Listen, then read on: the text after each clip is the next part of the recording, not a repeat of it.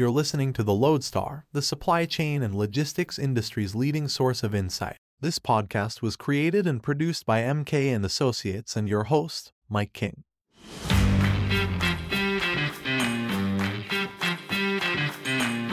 Welcome. Well, you know what this episode is about, don't you? What else could it be about? It's the new Suez Canal crisis called the Red Sea crisis by some, and specifically, we'll be looking at the many and varied ways that this is now impacting the work life balance of anyone in or reliant on shipping and international trade. In short, it's about what's happening now and what to expect next.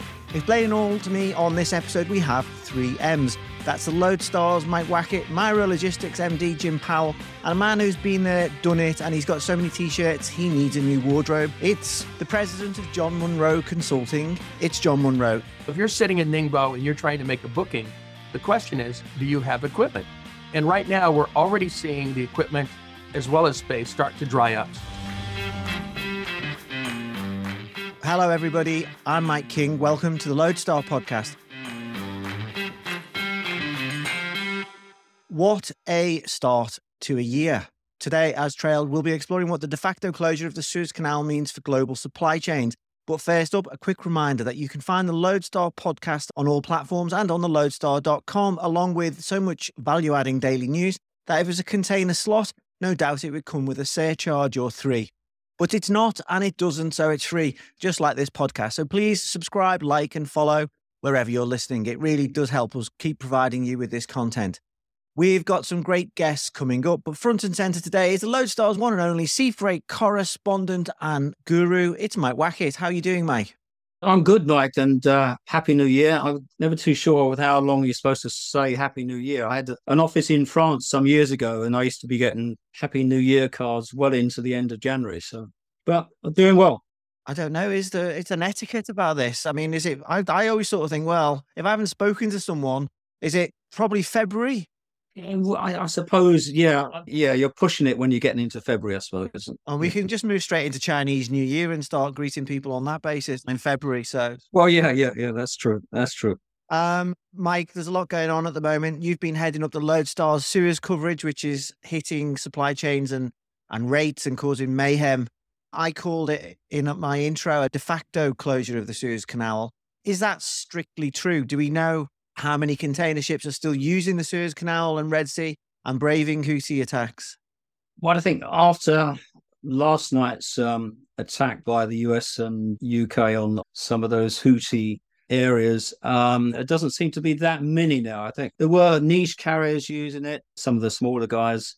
None of the big carriers were using it apart from the odd, apparently, the odd CMA CGM ship that might have been going that way, courtesy of a French Navy ship. But no, not many now. I think really it's, and everybody really is now taken into, um, right, we're going around the Cape, and that is going to last for some time and perhaps even longer than we might have thought before. Just to clarify to listeners, we're talking on the Friday, the, the 12th of January and there was mm. attacks by Western navies on uh, Houthi-held positions in in Yemen last night. And there's as we come into the weekend, there's fears that this conflict might escalate further around uh, the region. But from a supply chain point of view, Mike, let's unpack this. What sort of capacity has been taken out of the global container fleet due to these diversions around the Cape away from Suez Canal? And what sort of impact is this having on that supply demand balance for container ships and slots?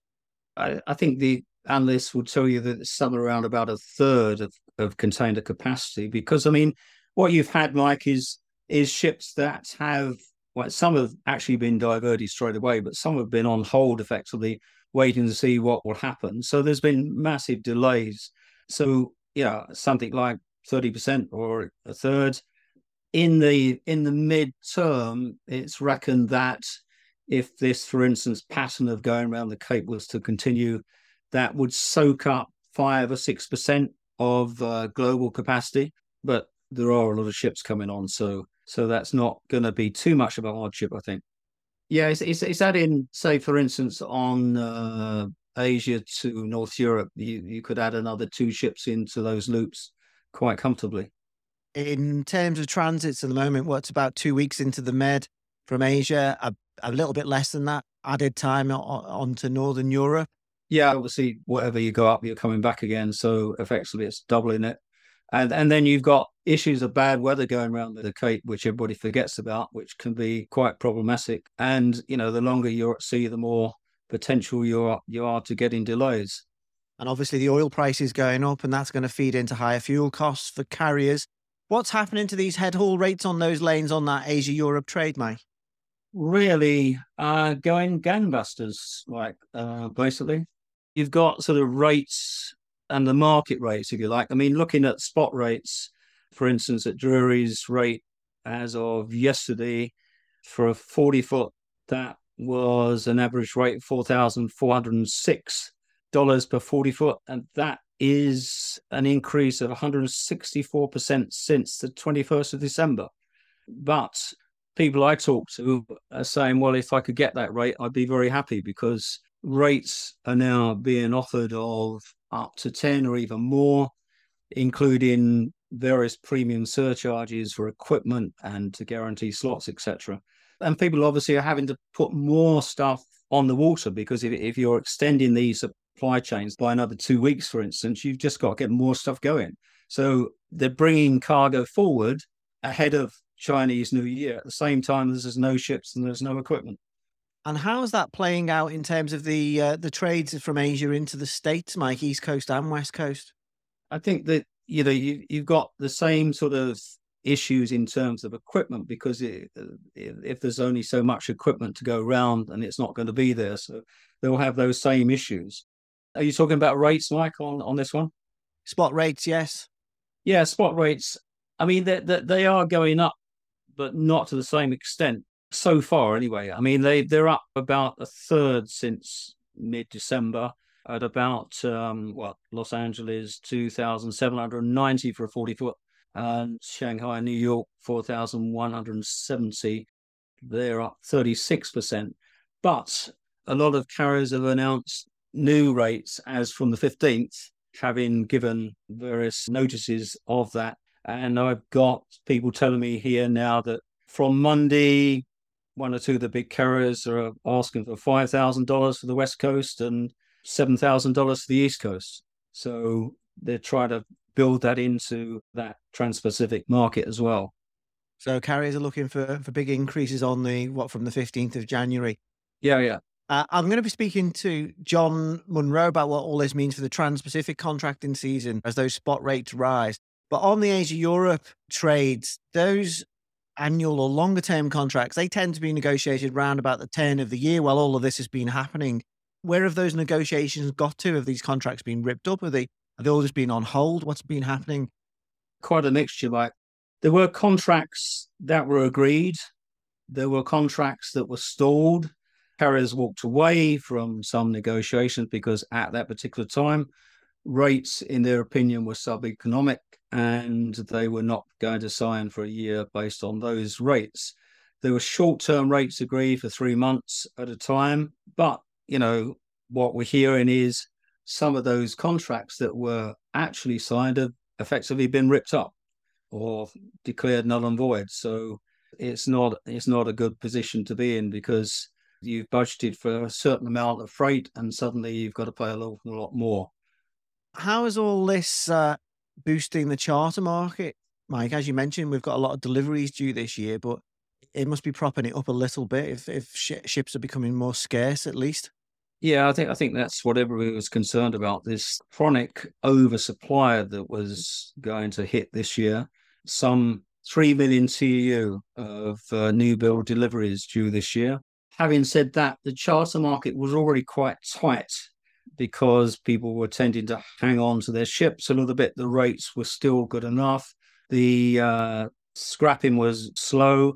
And of course, a lot of the owners had long term charters agreed during the boom period that they were still running out of. So effectively, the charter market was still quite tight, becoming a little bit weaker but of course, all this has changed now uh, with demand. Ships that were going on to sublet have suddenly disappeared. Charters have been extended, and effectively, the charter market is sold out. Just coming back to Chinese New Year and the build up to that when factories close second week of February, What are we expecting to happen in for shippers? I mean, is it going to be easy to get your cargoes out of Asia? And what are the carriers? What sort of planning are the carriers making, or have they announced much so far? The answer to that is no. It's not going to be easy. Ships are in the wrong place. Containers are in the wrong place. I mean, it's reckoned that there's going to be a shortfall of some 800,000 TEU of empty equipment prior to the Chinese New Year. Ships will not be there. One or two carriers are taking an opportunity. I mean, HMM, I saw are introducing uh, an extra loader next week of 11,000 TEU ship. And obviously, this will encourage people with even smaller ships to get, get in place because if the rates are this higher, then they can make money again.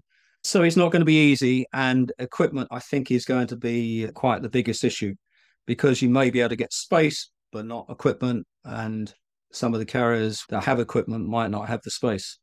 So, what's the advice then? Book early, pay a premium. Well, effectively, you just got to pay through the nose. You, you just got to just bite the bullet. I think really on on this one until it gets resolved. Eventually, even if the Red Sea is shut with all this capacity or this supply there, that things should start to ease and containers will then get back in the right place. So if they can get through um, Chinese New Year and just after, maybe then things will hopefully settle down again. Okay, Mike, and and you've also been covering how all this is impacting backhaul trades. Carriers have been invoking force majeure clauses in their bills of lading, which allows them to backdate surcharges as far as November, when actually there wasn't any issues on services via the Red Sea as well as introducing a range of new surcharges and freight of all kinds rates. Uh, is there any of this negotiable? No. In short, when I first saw this, I thought, ah, force majeure. In my line of business, has meant that you could abandon that particular port and dump the cargo somewhere else. So that was my first thought about what they were doing. But obviously, what they were doing is just to null and void that bill of lading contract so that they could do what they like on freights, charges, and everything else. And even in the case of the US, where you've got the FMC's 30 day notice period, the FMC were quite quickly giving out waivers on this. So they were still able to pay these charges. So, so effectively, people with cargo on the water will have to pay these extra charges before they can get release of their boxes. Uh, in the uh, US, agricultural exporters are already warning that these surcharges on backhauls will be quite devastating. Uh, but January is also peak season for certain recycling shipments to Asia from parts of Europe. And it, that's proven a major issue here as well. On which point, I'd like to bring in Rob Powell, Managing Director of UK based recycling export specialist Miro Logistics, who's fresh from a meeting of the UK Recycling Association. Hello, Rob. How are recycling exporters in the UK feeling right now? I suspect well treated by container lines is probably not the phrase that you're going to give me. Uh, no, no. Hi, Mike. Thanks for having me on. Uh, the industry has been hit hard, at least temporarily, whilst the potential, what's seen as a correction, filters through the freight costs. Some shippers have been caught with thousands, some with literally hundreds of thousands of dollars of unexpected charges uh, from the transition charges around the Cape in Africa, avoiding the Suez. The recycled commodities industry, it's a it's a pretty dynamic industry. What happens is the contracts are made on a monthly basis for shipment the following month. Shipping lines tend to know this. They price their export shipping accordingly in the same way, in parallel with how these contracts are made. In this case, it's particularly troubling because most of the contracts were made in December, around about mid December, for shipments moving out in January. To be hit on the 21st and 22nd of December with surcharges which were kicking in on the 1st of January uh, was unexpected and in a lot of cases quite devastating. Uh, I'll give you one example we had one particular client who had booked with us 30 containers loading in between Christmas and New Year. That particular shipping line notified us on the afternoon of the 21st of December, which is too late to change the arrangements. Um, they don't want to let down the load point, they can't let down the sales contract. Those 30 containers cost them $30,000. The actual base freight of the container in the first place was $700, which increased to 1,700. these margins are quite low. They rely on high volume of containers, um, and they also work on very low margins. So, uh, not a great Christmas then. What sort of volumes are we talking about with some of these members of the UK Recycle Association, or with your with your own business? Well, recyclables account for approximately forty percent of loaded containers leaving the UK. So you can imagine the sort of volumes that are involved here. Exporters move anything from one container from anything up to 150, 200 containers per week. But it's the volumes are significant. Just be devil's advocate here, Rob. Carriers might make the case that rates for these backhaul trades were already too low in the first place, well beyond what they needed to recoup to cover their costs. And plus, now they've obviously they've been hit by all these extra costs, more fuel costs, etc. Is there any does any validity to that from your point of view? I think it's it was agreed and mm. understood that the rates were definitely too low. It doesn't take a genius to work out that moving a 40 foot container from, let's say, Manchester to Ho Chi Minh City, door to port at $450, someone's making a loss somewhere. So it was understood that this was going to change. And it was also expected that there would be charges coming from the crisis in the Suez and the Middle East. I think what's troubled, and, and that's calling it lightly, what's what's upset the industry is the manner in which it was done. It could have been handled a lot better. I think had more notice been given and a more considered approach to how you know business generally runs in the recycled commodities, had that been handled better, there'd be a lot less negative feeling and you know a lot less losses incurred because there would have been enough time to renegotiate or at least get the already agreed contracts out of the system. But as it's transpired, this hasn't happened. Especially, I think most troubling are some of the costs for shipments that had already sailed prior to the announcement being brought out. In some cases, containers loaded and sailed in November are being hit with $400 per container for transit charges for the vessel moving around the Cape. That's very hard to deal with, very hard to deal with in any business, I guess, especially one that moves such high volumes and, and works at the, the low margins that they do. Is this bringing back deja vu, perhaps, from exporters back to the days of the pandemic when many perhaps justifiably felt like carriers were a little over aggressive on pricing and and a little bit dismissive when it came to customer service and consideration? Well, I think that certain lines, and I'm not going to name them, who had you know not come out with the best reputation over the COVID and post-COVID period. I think they'd managed to, through time and stability of service, had managed to almost move past that point where you know where the industry or where exporters had been referring to that as a negative period it was kind of almost like a new normal. But i would say that this has definitely sullied the reputation of certain shipping lines in the industry. I mean how can you possibly do business where in an industry where let's say um, you've got your sales price which is fixed you've got your purchase price which is fixed but you then have what could potentially be considered a, a, variable which could change at any minute, even you know retrospectively as part of your contract or transaction. That's very difficult to do business in that environment. Isn't that a case of just making sure the contract doesn't allow that? The contract with the shipping line. Yes, that's an interesting point during a, a, a, recent meeting that I had in a Q&A session, I was asked some interesting questions by, I guess, people that aren't as heavily in the in the business as, let's say, a, a freight forwarder would be. And, and they simply asked, you know, how can the shipping lines get away with this? Who's actually policing the shipping lines? Yeah, but you and I both know that the terms on the back of a bill of lading are particularly bulletproof, honed over, let's say, probably centuries. So, you know, there's not a huge amount you can do about it. If you're accepting that bill of lading as part of your export transaction, you've got to go along with the terms on the back of it. So subsequently, you know, it's it's very difficult to enforce, and I don't think any shipping line would agree to, uh, especially in this environment, a, a fixed price that can't possibly change under any circumstance. But, you know, as in what other business commercially works in that way?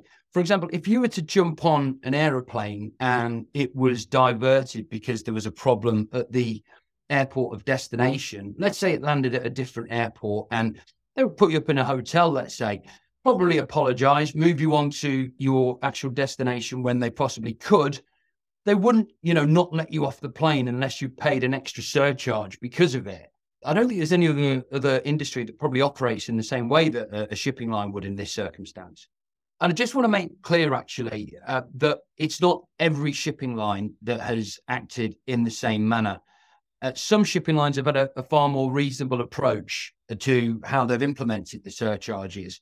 I'll give you some examples. Some only charged for bookings made after the announcement had been made, let's say from the 25th of December onwards. Some only charged from the middle of January. Some are only bringing increases in, one particularly at the end of January. Those shipping lines, from what we've seen, have benefited hugely with volumes. And I'd probably dare say a bit of goodwill as well by their approach towards the situation. But yeah, it's not every line that's acted exactly the same. There's just a few that have acted in the same manner, um, which has been, you could call it aggressive. Well, hopefully we can get a, a shipping line on to explain some of these charges at, at some point soon. And if anyone from uh, from any of the shipping lines is listening, you're more than welcome to contact me. But for now, Rob Powell, Managing Director of Miro Logistics, thanks for coming on and explaining your situation at the moment to us all. Thanks for having me, Mike. Been a pleasure. Mike, is this going to take us back to square one in terms of shipper carrier relations, do you think? I think even worse than square one, I think really. I think they they effectively been being trashed. I mean, things were much, much better last year, and we saw that at TPM when the carriers were out in full smoothing the, the shippers. Everything looked tickety boo. But I, I think what people are saying to me is that they they fully understand these extra charges will be on, but the manner in which it's been done, the force majeure situation, the enormous rate hikes that they've introduced is really effectively price gouging and taking advantage of the situation and uh, effectively deja vu to the pandemic period and all of those issues then. So, yeah, I mean, to answer the question, yeah, it's really the relationships are really quite poor. And I think people will have long memories of this as they did before. And I know certain shippers that will no longer use particular shipping lines from how they were treated during the pandemic. And maybe the list will be getting longer on this particular occasion. Thanks, Mike. Next up, we have Jon Monroe, who's been uh, working on the Trans Pacific trade for many, many years. And I'll be getting his views on how Suez is playing out there and what supply chain executives can do to cope with this rapidly changing shipping scape. But finally, Mike, are we seeing any sign of a cargo shift to air freight options? Apparently so. I know nothing about this sector, I have to be clear. But what you do know is that it's a last resort for shippers. I mean, we're beginning to see now. I mean, you saw Tesla suspending production in Germany.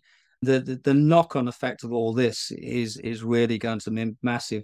So yes, I think the answer to that is people that can and can afford to and are desperate will use air freight. So good news for the air freight industry.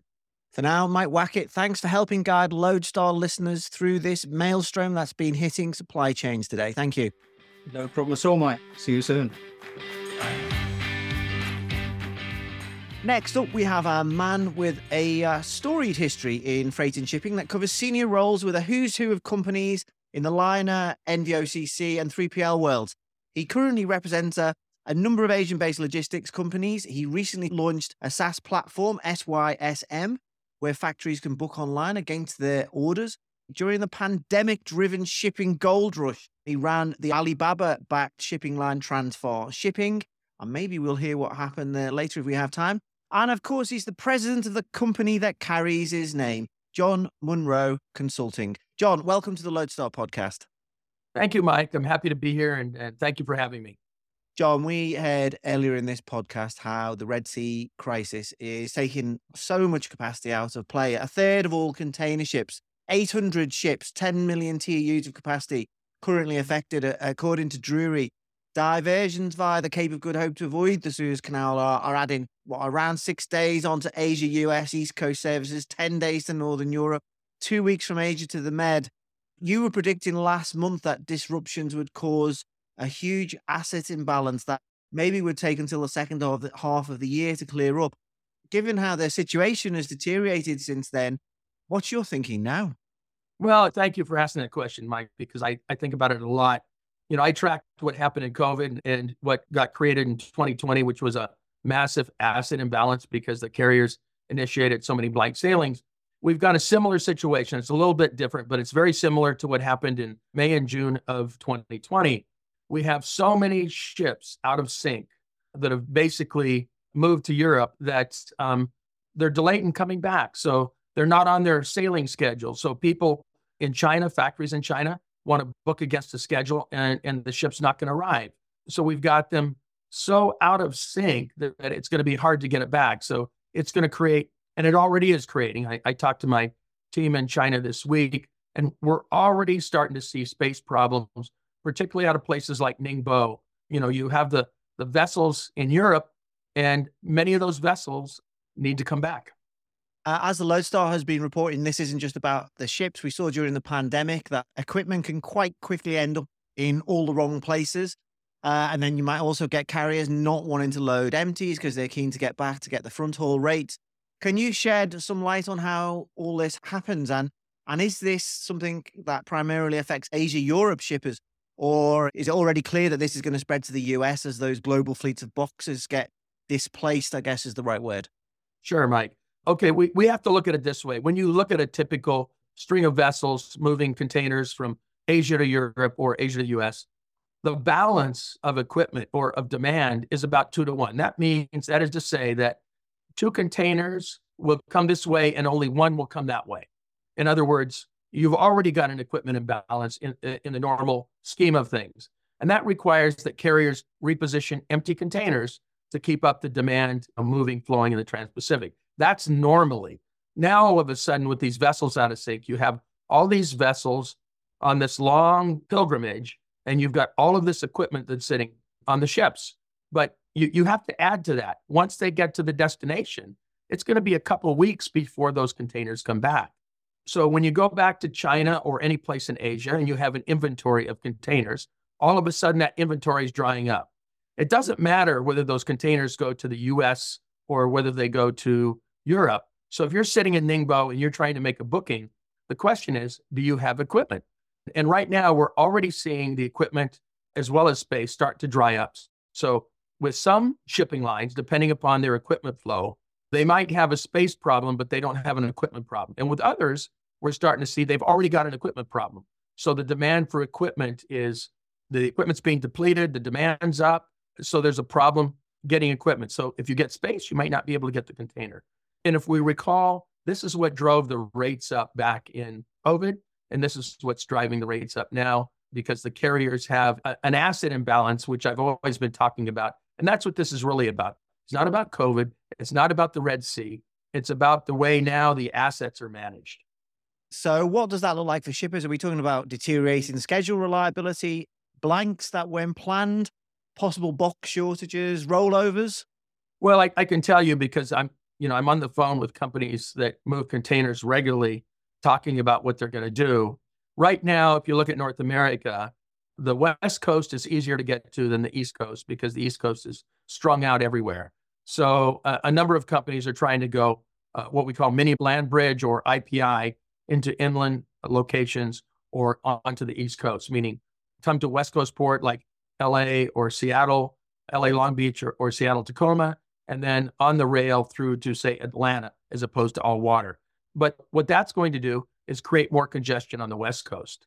So we see this starting to build up, and we're seeing it just before the Lunar New Year, which means it's going to start to back up, and it could extend throughout most of the first half, which in and of itself, that lack of space, lack of equipment will create a floor for rates uh, going into the new contract year as you mentioned, we've got Chinese New Year in in February when factories close down.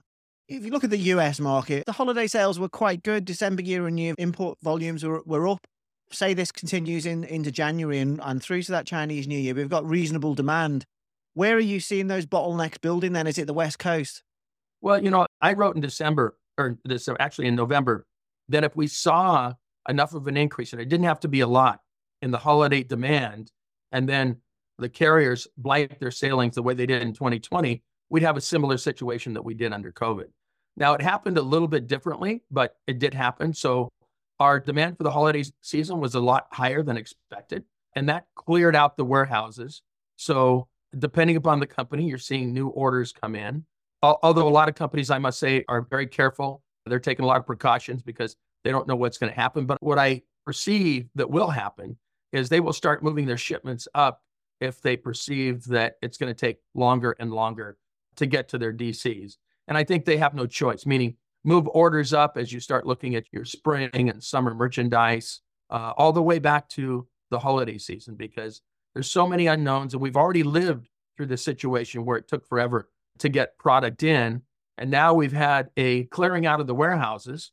So now we're looking at another phase of bringing product in. And that demand could create congestion again in the even the US West Coast.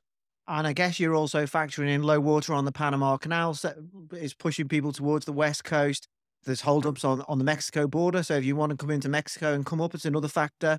And I guess I, I was speaking to some retailers and, and they were telling me that they're already looking maybe if they can move cargo from the east coast to the west coast and they're doing that looking at the contracting season that that possible union action on the east coast might be a factor in their thinking just because they've been burnt in the past Sure, sure, absolutely. You know, it, it's sort of the perfect storm, Mike. When you think about the U.S. and you look at the a map of the U.S. and you look at your gateways, and you know now we've got Mexico as our largest trading partner, and you look at the border being closed, and a border like Laredo where there's ten thousand trucks a day that come across that border. You back that up for five days, and then the rail as well. I think there's 21 trains a day. Those were backed up for five or six days. So you can imagine the congestion. You add to that the Panama Canal, to where Mother Nature seems to have teamed up with the Houthis to help the carriers increase the rates. So you've got the bottlenecks in, in three areas that are really necessary to move product to the US. I'm going to come to the contracting season in a moment, but what do you think all this does to, especially on these US trades from Asia? Where do you think spot rates go? Because there's been a few diverse predictions the last few days. Some people are saying, oh, we're going to hit the lull after Chinese New Year and that things will sort of calm down then. But, but there's a lot of variables out there. What do you think is going to happen? Are you a betting man? Yeah, I, I am. And I already doubled down. You know, it was interesting because I think I made a post on LinkedIn. There was an analysis on seeking alpha of Zim rates, and they, they were saying this is such a short term thing. And one of my comments was most financial analysts don't know our industry. It's it's not so short term. And and so I bought a lot of Zim stock and I'm happy I did because right now when, when we look at what's happening, when we look at what's going to happen with rates, rates will go up. I mean, there's a, a GRI predicted for the 15th, which will move West Coast rates up to $5,000. So per container from China-based ports to West Coast. And we're looking at all water rates of a little over 7,000, 7,300 to the East Coast. You know, how, how will rates fare? if, if you're sitting in the seat of running a shipping line today, your goal is to make sure that these rates stay through the contracting season so you can get your contract rates up high enough to where the, there's some kind of remuneration so you can make some money. When the rates drop to twelve to fifteen hundred dollars a container to the West Coast, nobody can make money at that. And so the carriers were projected to lose about $10 billion this year. But now it's sort of turned upside down, and the carriers have a chance at making a decent money, not as much as under COVID, maybe, but still to become profitable. And that really depends upon the rate levels of the contracts. So let's have a look at the, the rate levels of the contracts. I just put a few things out there. Panama, the wet season's due to start in May. Now, whether it will, no one knows. Obviously, no one knows what's going on in the Red Sea. Let's say Mexico continues to be a political football in the lead up to the elections it looked quite good for carriers, doesn't it? If we say that this contracting season would normally, for those who don't know, would normally be February, April, signing contracts, April, May, maybe into June. Have you got any advice to people who are negotiating contracts with the carriers at the moment? Yeah, you know, this is what I've advised people for the last couple of years because you, you never know what's going to happen. One, split your business between carriers and NVOCCs. because, quite frankly, the carriers under COVID walked away from some of their commitments on the MQCs of the contracts. So you need to know that you've got something in your back pocket just to move things. I mean, I've talked to people this week that are willing to pay premiums to the West Coast just to make sure things are moving because everybody now is very nervous about what's going to happen. Now, sure, a lot of people are saying, well, this is post Chinese New Year, it's going to drop. I don't think so. I, like I said, I'm a betting man and I bet on Zim. They're in my window and I expect the stock to continue to climb because I expect these rates to hold.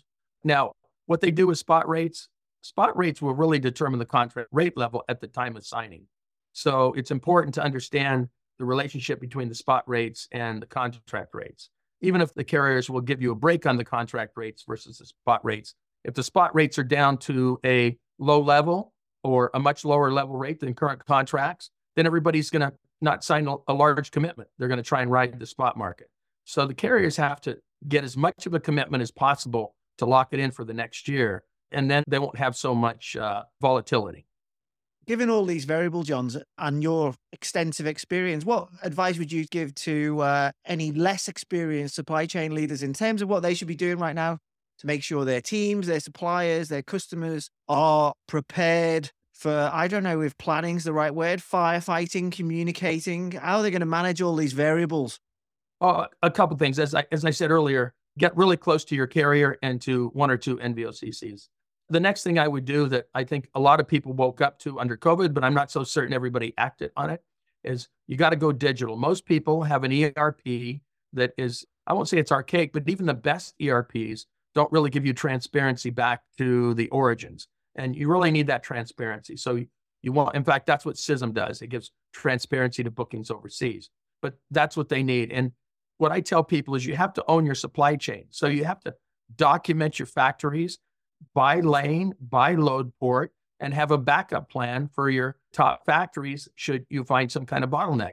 And that backup plan, that plan B, if you will, can either be another factory that manufactures the same thing or an alternate load port or an alternate discharge port.